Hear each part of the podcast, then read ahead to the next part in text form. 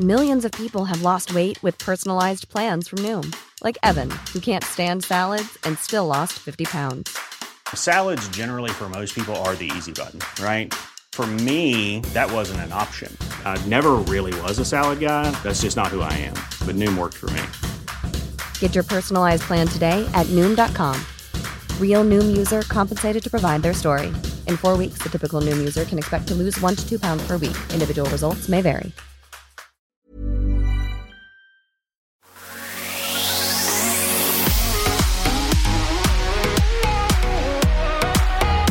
Welcome to My Millennial Property with John Pidgeon, and joining me today is Rachelle from Sphere Home Loans back again. Last week's episode, she was on the main show, and through raving reviews. We've got her back and joins us on the property show today. So, we're going to talk about uh, some questions in the Facebook group, and it was a really long thread that we got the initial episode from on the main show. Uh, there's some things that we need to expand on from in there that we might have uh, didn't get time for in the main show. So, we'll answer those today and much more. Uh, let's get into it.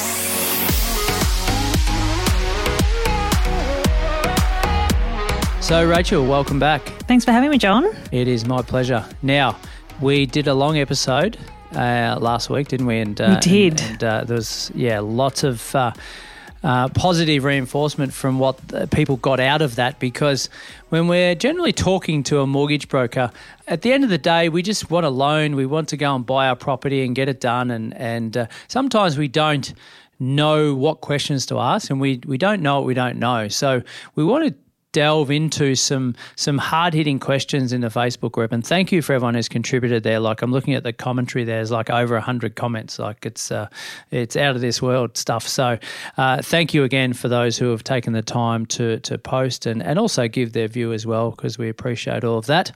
So Rach, before we get into some of those questions. At the time of recording right now, we had another rate increase yesterday by the RBA. Tell me, might be a stupid question, but do all banks pass that rate increase on? They tend to all pass it on. They haven't passed it on yet, but they've come out and started to announce today that they will be. So that might not take effect for a few weeks, um, but it will take effect eventually. Okay.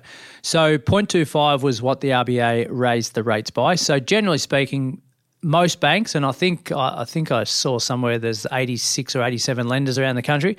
They would all add that 0.25 to their variable rate. Would they increase it by more? And, and have you seen much of that lately? I haven't seen anybody increasing by more than the RBA. Mm-hmm. Uh, what we are seeing each time is that the banks are adding on the 0.25, but then taking a little bit off for new to bank customers. So after three or four rate rises, there's obviously a bigger difference between existing customers and new to bank customers, and that that's where that reprice thing we're talking about comes in. But no, nobody's going up above the 0.25. Sure. So loyalty doesn't give you any favours these days. It's uh, it's rewarding new clients only. It, it has been that way for a while. Yeah. Okay. And generally, it's like opening up a credit card and, and shutting one down. Much easier to open one up than to close one down. Uh, so they'll pass them on quicker. If there was a rate reduction, they would take their good old time to, to pass that reduction on, if at all. Would that be fair to say? Yeah, well, they have been passing them on as well as rates were going down, but sometimes it wasn't the full 0.25 okay. that they were taking off. Interesting. Just sings to us that we need to be continually onto this stuff, don't we? We, we can't let 12 months go by and, and not check what finance structures you've got. No, in a normal market, you might let it go every 12 months, but mm. in, in this market, you really do need to just be be on top of it. Sure. Okay. All right, let's get into it. So, first question Stephanie Trost says, after you've bought the first one, as in the first property, what do you have to do to prepare for the next one? Now, I presume Stephanie's talking about finance wise. What are we what are we doing to prepare ourselves? So, first thing that springs to mind is well, we need cash or we, we need equity to buy a property or to show the banks we've got a deposit. But depending on what we've got in that um, space, yeah, what are the steps? Yeah, so you need when you bought your first home, you need a combination of two things, which is income to service the debt and deposit. But that deposit doesn't just have to be savings anymore because you've got a property now.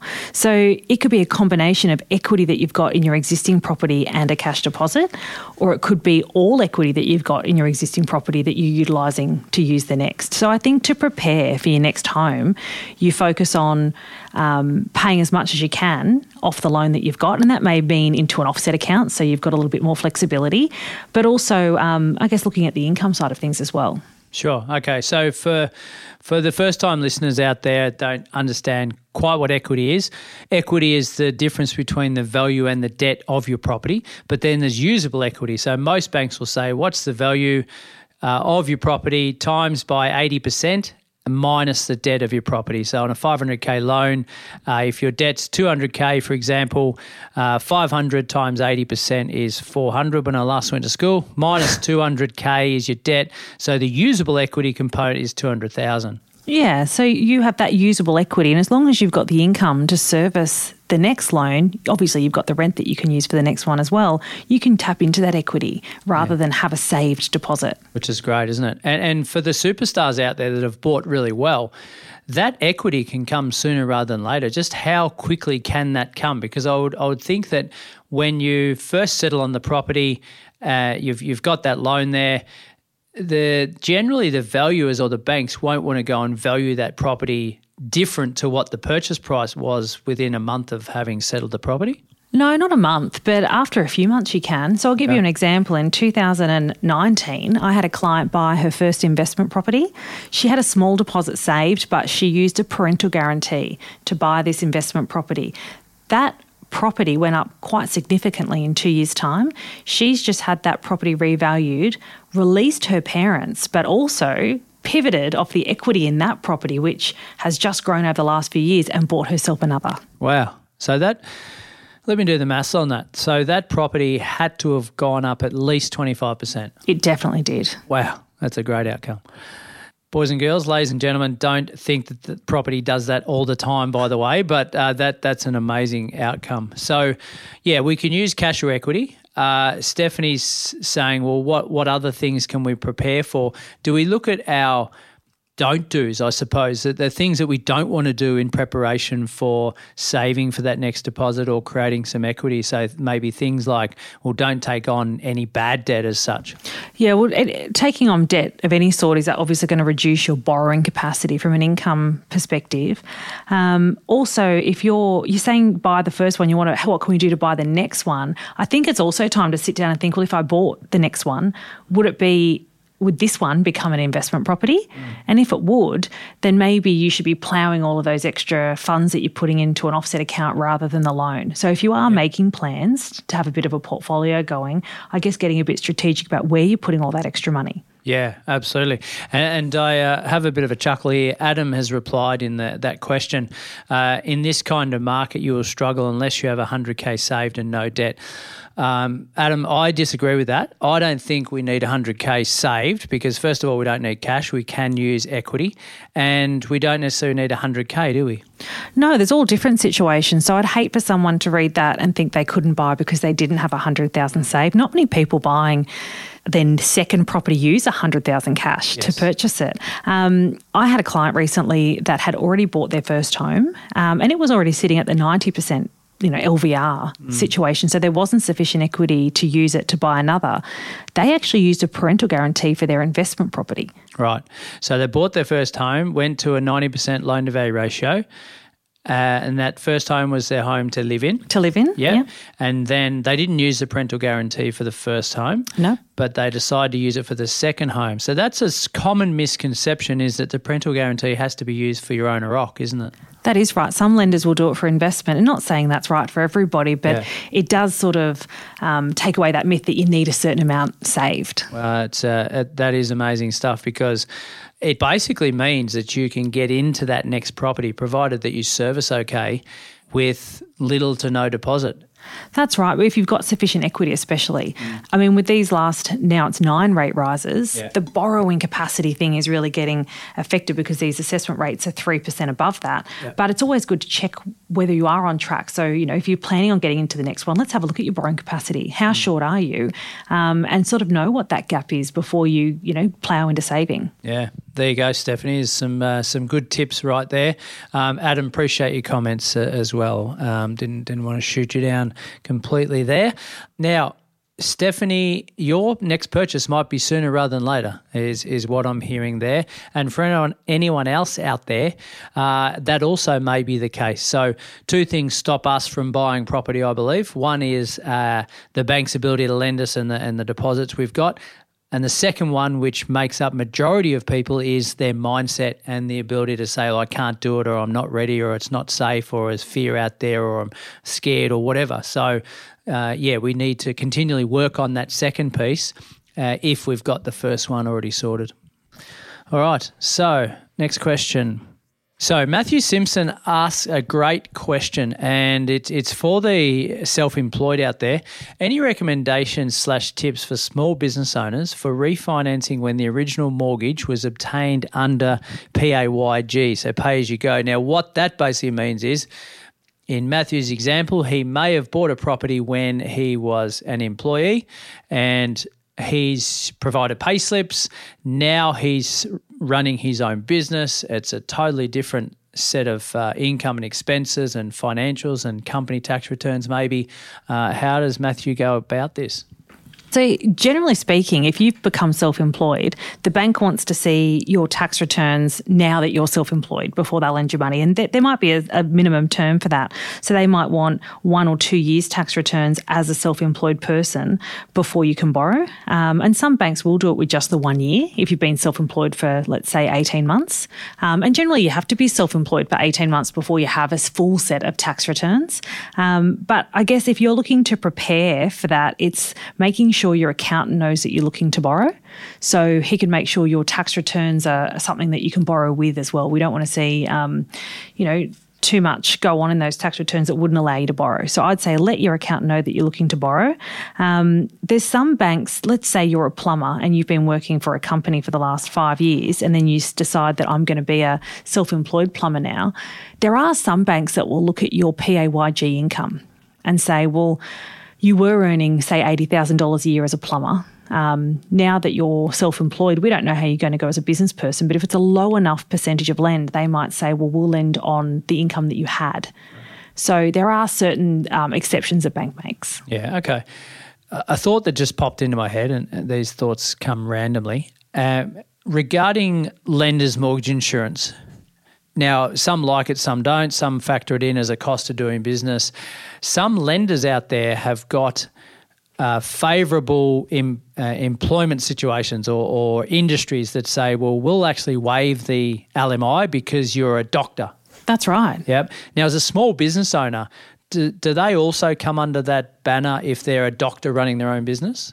Yeah, so if you're a doctor running your own business, a lot of you can still qualify for those medical um, exceptions. Okay. Um, being self-employed doesn't doesn't take that away. Sure. But I mean, some of those um, you know, those LMI waivers have really extended out. I mean, they've, they've extended out to things like teachers and nurses, emergency services. So it's not just the old accountant, lawyer, doctor that it used to be. And did I hear that there was one lender that was just taking someone who'd simply had a degree, regardless of whether where that degree was? Like, um, I didn't know if it was the LMI waiver, but there are some lenders that will lend a higher percentage okay. or do a longer loan term for people who just have a degree. A degree in something, yeah. So that that's not maybe a recommendation to go out there and get a university degree, but it's uh, if you've got one, and again speaks to having the right mortgage broker in your corner who knows these tips and tricks.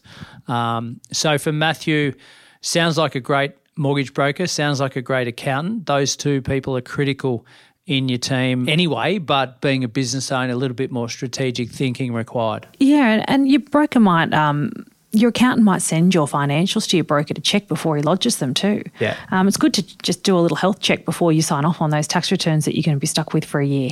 Cool. And, I, and I'm passionate about this because I'm a business owner myself. Will banks take uh, preliminary financials, uh, so draft tax returns that aren't actually lodged? That has happened a lot less in the last five years. It used to be a big thing. Um, now, we, the bank may not take the interims as the tax return, but they may use it to support an application. So let's say we're trying to get a little we're trying to use one year in isolation. We don't want to average out two years. We've had a really good year and we just want to use 2022 tax returns. Well, what the bank might say is, well, look, show us how 2023 is tracking with interims. And we, if it's the same as 22, we'll let you just use that year, even though it's not in our policy. So while they don't have a policy out there saying they'll use interims, there are banks that will use let us use that to support an application. Mm, cool. Okay. No, that's great info. All right, great question by Matthew. Because there are a lot of small business owners out there in the in the group, and they do tune in and listen to our show. Um, so shout out to everyone else out there that is a business owner. Uh, but yeah, it is a lot more complicated than people think when they're when they're running businesses, isn't it? Right, we're going to take a break, and we're going to come back with more after the break. If you're after personal financial advice, don't get it from a podcast. If you would like help based on your own personal situation, head over to sortyourmoneyout.com. Click Get Help, and we'd be happy to introduce you to one of our trusted advisors. We also have a panel of trusted mortgage brokers we can connect you with to get you into your first home, an investment property purchase, or to review your current loan if you don't have a broker. Our panel of advisors, mortgage brokers, and accountants work with clients all over Australia so they can connect with you wherever you are. That's sortyourmoneyout.com and click Get Help.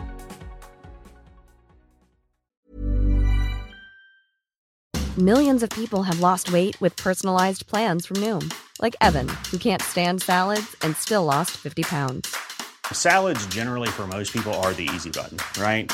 For me, that wasn't an option. I never really was a salad guy. That's just not who I am. But Noom worked for me. Get your personalized plan today at Noom.com. Real Noom user compensated to provide their story. In four weeks, the typical Noom user can expect to lose one to two pounds per week. Individual results may vary.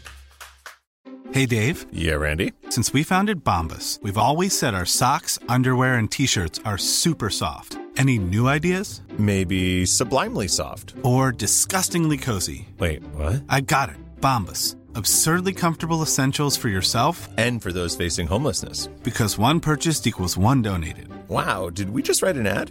Yes. Bombas. Big comfort for everyone. Go to bombas.com slash ACAST and use code ACAST for 20% off your first purchase. Okay, so Cal Koenig says, can you be approved for a mortgage that goes beyond retirement if you can prove that you have an adequate income stream coming from your super to cover your repayments? I have a defined benefit that will be at least 80% of my salary. So old people like myself are starting to think about this, Rach. It's like, well, okay, I go and get a mortgage at 60. I'm going to be 90 technically before I pay this thing off. A, are the banks going to give me a mortgage at 60? And and B, what, what's the story when I do hit retirement? So, this thing about, I guess, your age and exit strategy, we'll call it, came into play about 10 to 15 years ago, where the bank said, well, we can't give you a 30 year loan term if you're going to be over retirement age at the end of this mortgage unless you can show that you can pay that off at retirement. So, to answer your question, Cal, yes, if you've got a defined benefit scheme that will be paying 80% of your salary, that's your exit strategy. But there's a number of other exit strategies that are acceptable. And that might be, hey, by the time I retire, I'm going to have this much in super. Or one of the common ones is downsizing. So you might have a really big home now while you've got your kids. You're 50, but you've still got three kids at home. And I want to have this $2 million house now. But when I retire in 20 years' time, I'm going to downsize that home and move to a smaller home. And that's my exit strategy. So it doesn't have to be super, it can be a, a list of other things. But I guess it's important to note that the way the banks interpret that policy is different. So some banks will say, well, look, even if you're 70, I don't care how great your exit strategy is, we're not going over a 20 year loan term. And some banks will say, we'll give you a 30 year loan term at 80 as long as you've got a sufficient exit strategy. Yeah, wow. So, uh, an example someone at 60 to uh, 30 year loan, 90, unlikely that they'll be alive at that stage. Um, most people. average age is unfortunately 85 of, of death in Australia. So we'll take the average. So will the banks give you an interest only period at the start when you're 60 or they take your age and say, look, regardless of whether it's owner or investment, you're on P and I, baby. No, so I've got plenty of investors in their 60s that are running interest only portfolios. We just have to show that on the age of retirement, we've got a strategy for that client. And that could be a mixture of super. And if it's an investment property, the exit strategy can simply be I'm going to sell that property. Yeah. So you can go interest only on all of your investment properties at any age because your exit strategy is selling the property. Where when you're owner occupied home, the list, the I guess the requirements of exit strategy, they want to know that you could move to a more sufficient home. So some banks won't take downsizing as an exit strategy, but all the banks are happy to look at selling an investment property for an exit strategy. Yeah, well, there's the strength in bricks and mortar right there, isn't it? If you say that your exit strategy in, in 20 years' time or 25 years' time or 15 years' time is sell the property, the banks are pretty much saying, well, okay, that's cool because we know it will have gone up in value. Yeah, and That's we basically what get they're saying, isn't it? We, they are, and we have to give an exit strategy for everyone over forty. Right. So even if you're That's me. forty years old, which are the majority of our clients now, they we have to give an exit strategy, which is why when we do gather your information at the start, we tend to ask for super statements. Yeah, okay. Um, to see what what your super balance is. A- And out of interest, do you need to ask the the client that, or does a client need to know that? Like, because generally a lot of people at forty won't know their exit strategy. no, and sometimes we ask them, Yeah. um, and say, look, you know, you've got a certain amount in super. I predict you'll have this much in super by the time you're 65. Is it fair to say that you're going to use that super to pay down your home? Because people don't sit around at 40 and think about their exit strategy. Um, but before we put somebody over 40 in a 30 year loan term, we do have to cover that off for that with them for our compliance. Yeah, okay. And for those that want to retire by 45 or 50, that that's cool. You will have thought of that, but generally we're talking transition to retirement 65, 67, etc. That's right. And some people say, well, look, I want to pay this home off in 15 years. And we go, well, that's great. Let's set the repayment for 15 years. But you might not want to restrict yourself with a 15 year loan term. You still might want 30 years. Mm. So, again, comes down to your cash flow situation at the time, what you can handle, but just make sure we've always got our, our buffers up our sleeve for our unforeseen. Now, we probably didn't foresee nine rate rises in nine months or 12 months, whatever it was. Uh, however, we knew that the rates were going to go up. And, and Glen and I spoke last week about having uh, trends and, and knowing that we've got to forecast and, and not be economists and, and not continually watch the, the, the news, but just understand what's happening out there and just have your eyes wide open to know, okay, inflation's at 7.8%, unemployment rate's at 3.5 or 4%, it's on the move a little bit. Um, the, the trends are what, what are we factoring in? Are we factoring in uh, a percent above the current interest rate? I know the banks are assessing me at what, 3% above? it is Um, about 3%. Three percent, yeah. So they know that if I'm paying five percent, they've got us covered at eight percent, and but that may have been twelve months ago when they assessed it at three percent above because that was three percent at the time. They assessed it at six. Now it's five percent. They're assessing it at eight. It's, there's very different numbers at play, aren't there? They are. And that's why flexibility is great. So, you know, you might want to choose to pay off something quicker, but maybe not box yourself into that if you don't have to. Yeah, absolutely. Be able to pivot left or right.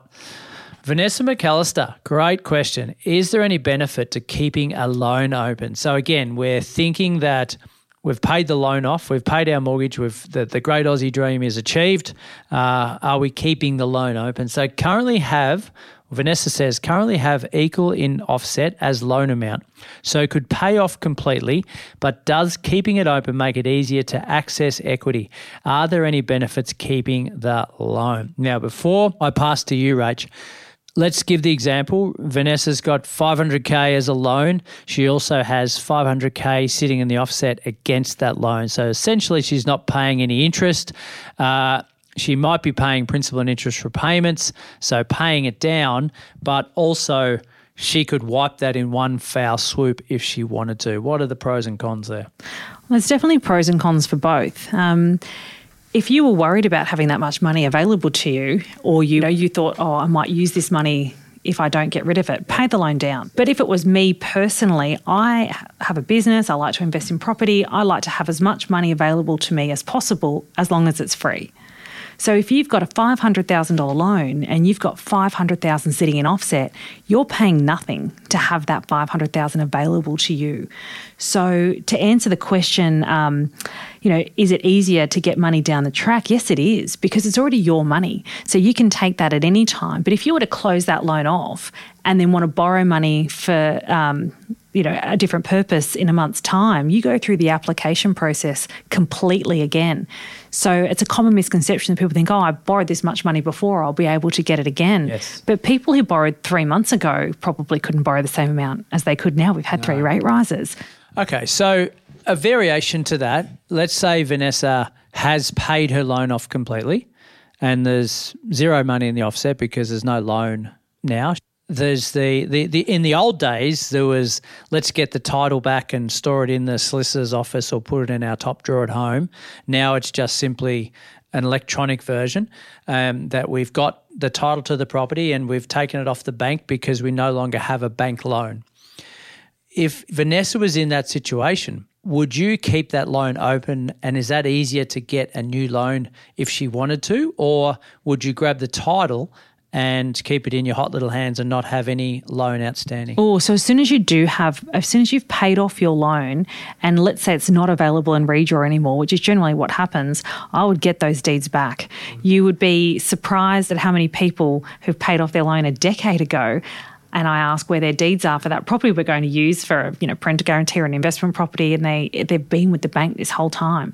Um, you should have those deeds in your possession. Maybe not in the safe at home as it's electronic, but you, the bank still had an interest in that property until you request those deeds back, and you have to request them. So when you're saying deeds, you mean the certificate of title and, Yep. and your ownership? That's Yeah, right. Yeah, okay. So it's a fallacy out there that if you keep the loan open, it's easier to get another loan. That's right. The- Keeping a loan open, unless you've got access to redraw, Yeah. um, if it's already paid off, no, it doesn't make it easier to get another loan.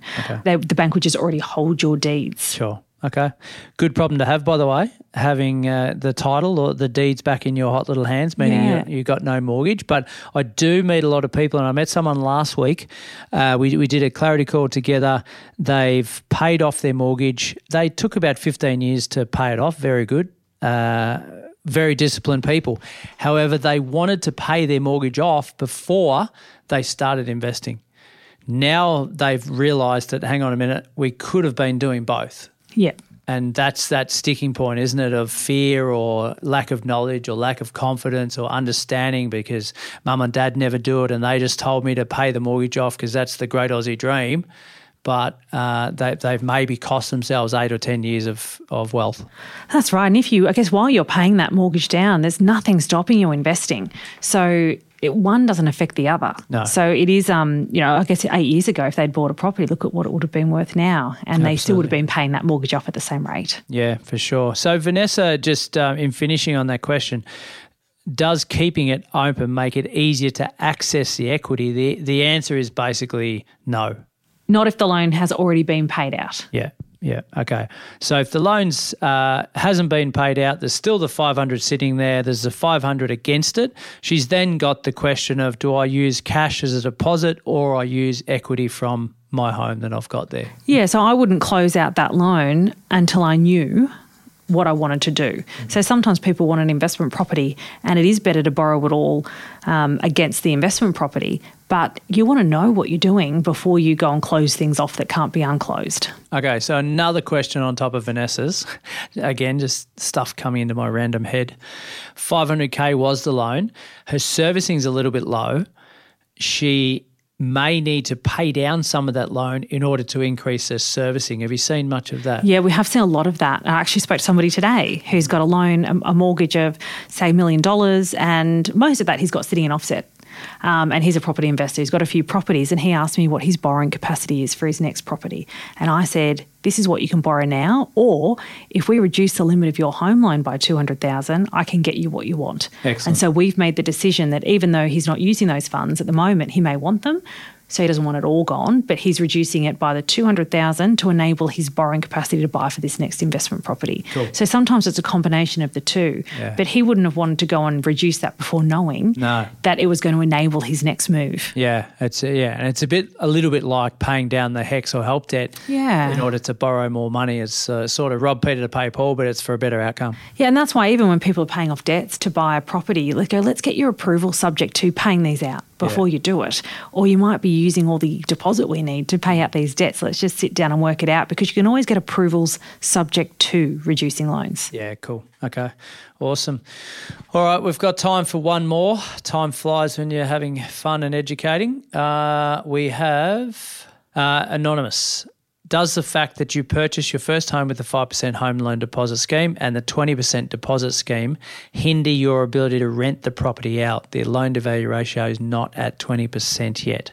So, what this person's referring to is you've got these schemes under the condition that you were living in it yourself.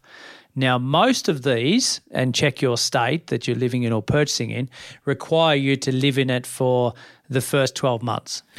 Well, the 5% scheme, that was a little bit different. So that was the one where the government is actually guaranteeing the loan. Yes. So it's like a parental guarantee, but the government is guaranteeing it. So they pay the mortgage insurance, Mm. but they guarantee the loan. And it's like a parental guarantee with the government sitting there. But you can't rent that property out until that guarantee is released. Which, for them to release the guarantee, is to get the loan to value ratio back to 80%. That's right. So technically, from my understanding, and I would definitely check this for Mm. your state, the ones where the government is guaranteeing it, they don't allow you to rent that house out until that guarantee is released. And we had a few clients last year opt not to take that scheme up for that reason. I- Interesting, and and my mind goes straight to the fact: if someone comes through this door right now, they'd be saying, "Well, who's going to check?" All right, has the government got minions that are going to knock on my door and check whether I'm living here or not? And uh, and the answer is, well, who knows? But that's the ruling as we see it. Yeah, and you just want to make sure you um, get that information before you do rent it out. You don't want to get caught. No, absolutely. Because what you're liable for is paying back the what would be the lender's mortgage insurance, wouldn't it? Well, I, I believe so. I actually haven't seen that happen, but I know with the stamp duty one, where the, that first home buyer one, where you have to live in it for six months in the first 12, you would need to pay that back. Yes, yeah. And generally speaking, that's proof of um, like utilities bill. It might be removalist to, to move to that property and it's um, electoral roll. Yeah. Yeah. So, any case, that is great. All right. Uh, as always, Rach, that is amazing information and some awesome questions. Uh, we've sucked that post dry that uh, was put up a couple of weeks ago about um, finance questions, but I'm sure there's many more, and it's it's ever changing, isn't it? In terms of just we, we could sit here in a week's time and you've found out something else that's going to be beneficial. Yeah, I have actually noticed a few questions that have been added to here since we did the podcast. So Okay. I will spend some time going through and answering those as well. Sure. Awesome. Okay. And if anyone wants to find you, Rach, where are they finding you? Um, we are at spherehomeloans.com.au. Okay, excellent. Awesome. Well, appreciate your time today. Thanks, John. Thanks everyone for tuning in. Uh, if you think we're doing an okay job, throw us a five star review. Uh, until next time, take care.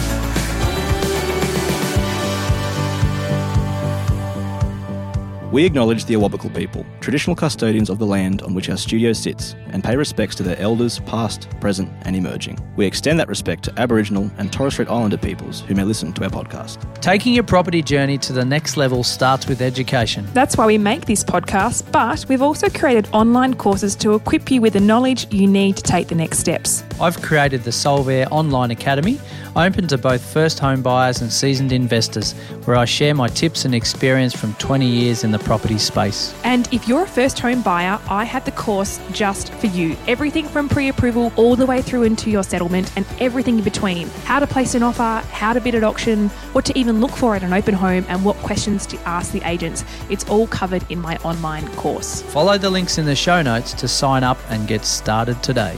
This podcast is for education and entertainment purposes. Any advice is general financial advice only, which does not take into account your objectives, financial situation, or needs. Because of that, you should consider if the advice is appropriate to you and your needs before acting on the information. If you do choose to buy a financial product, read the product disclosure statement, target market determination, and obtain appropriate financial advice tailored to your needs. SYMO Interactive Proprietary Limited, the publisher of the podcast, and Glen James are authorized representatives of Money Sherpa Proprietary Limited, which holds financial services license 451289.